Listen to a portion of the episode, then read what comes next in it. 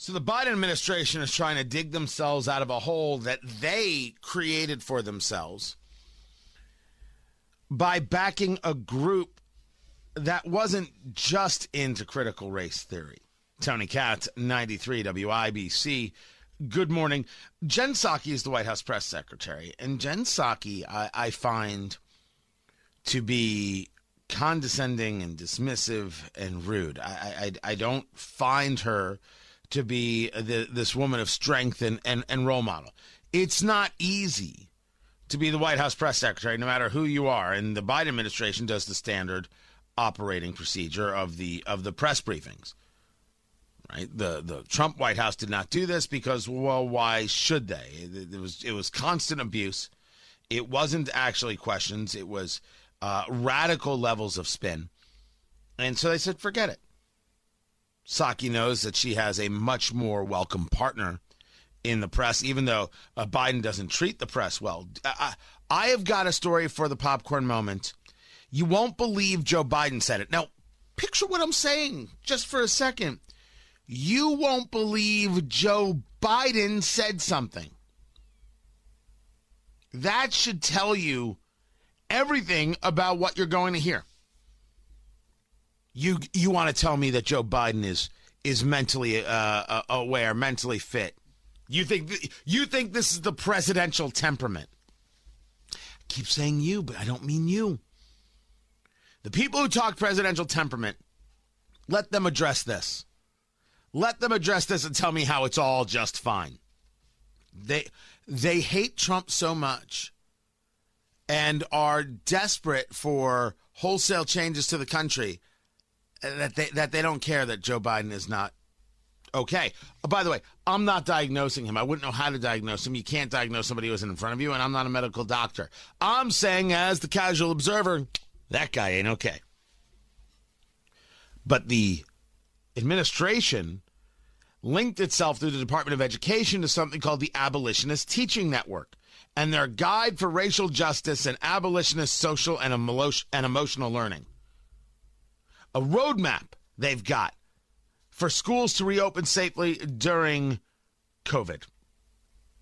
However, they discuss in their guide that social emotional learning can be a covert form of policing used to punish, criminalize, and control black, brown, and indigenous children and communities to adhere to white norms. Ooh.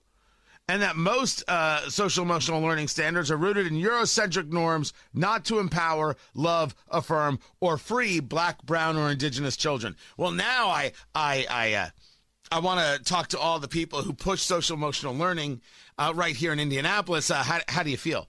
How do you feel knowing that you're pushing something that's an attack on black and brown children? This is why all this stuff has, has to stop. People, I, I, there have been people, decent people, who have written right here in Indianapolis about how we need to embrace social emotional learning. No, no, we don't. There's a fundamental flaw going on in the educational process, or at least our thoughts on education, where we think that's the job of the teacher to teach those things. No, that's the job of the parents. I'm not saying that the teacher doesn't get involved in some cases and in some ways, but I don't have the teacher teaching the values to my children. I teach values to my children. I'm the parent. Uh, teachers seem uh, not not all seem very upset about this though. How dare you? I mean, how dare I? I'm, I'm the parent. I, I'm I'm the one who matters most. The parent is the one who matters most. This is, I don't, I don't even know how this is a debate. I'm really at, at a loss. I, I find myself dismissive of people who want to tell me, well, you know, the teacher, I'm not saying be angry with the teacher. I'm not saying be rude to the teacher. I am arguing that the parent is more important than the teacher.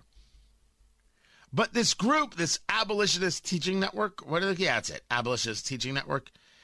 When you when you go uh, to to their site, when you take a look at what it is that they believe, uh, they favor and endorse and encourage books and, and organizations about Assata Shakur.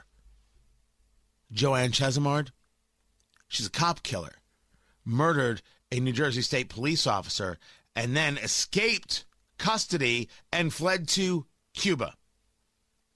That's who this group That's who this group looks up to. They try to immortalize in cartoons for kids. By the for kids. I put forth to you that anybody who is creating cartoon characters of Assata Shakur, Joanne Chesimard, as some kind of good, decent person is more dangerous and engaging in more danger for children than vaping. Come at me, bro. You you, you want you want to glorify cop killers? Uh, ch- chances are that's pretty dangerous.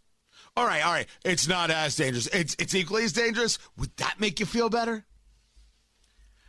The point is that the Biden administration didn't have to team up with these people. They didn't have to work with these people. They they chose this. They chose the most woke. They chose choose the most radical. They choose the most awful amongst us. The most racially divisive. Why do they continue to do such a thing? Maybe it's because Joe Biden has installed people who are exactly this. Cardona, Miguel, Miguel Cardona, the, the Secretary of Education, he was a radical when he was running the Education Department in Connecticut. He's a radical now. I think it's more amazing when states like, I don't know, well, well let, let's say Indiana. Let's say Indiana uh, has something in, in their uh, website for the Department of Education called Radical Math. And the governor uh, we'll call him Eric Holcomb. That's a good name. Uh, probably, probably a tall guy, maybe with a beard. Uh, he does nothing about it. It's totally silent on the idea of social justice math in Hoosier schools. That, that blows my mind. Blows my mind. But the Biden administration did this to themselves. This is who they are.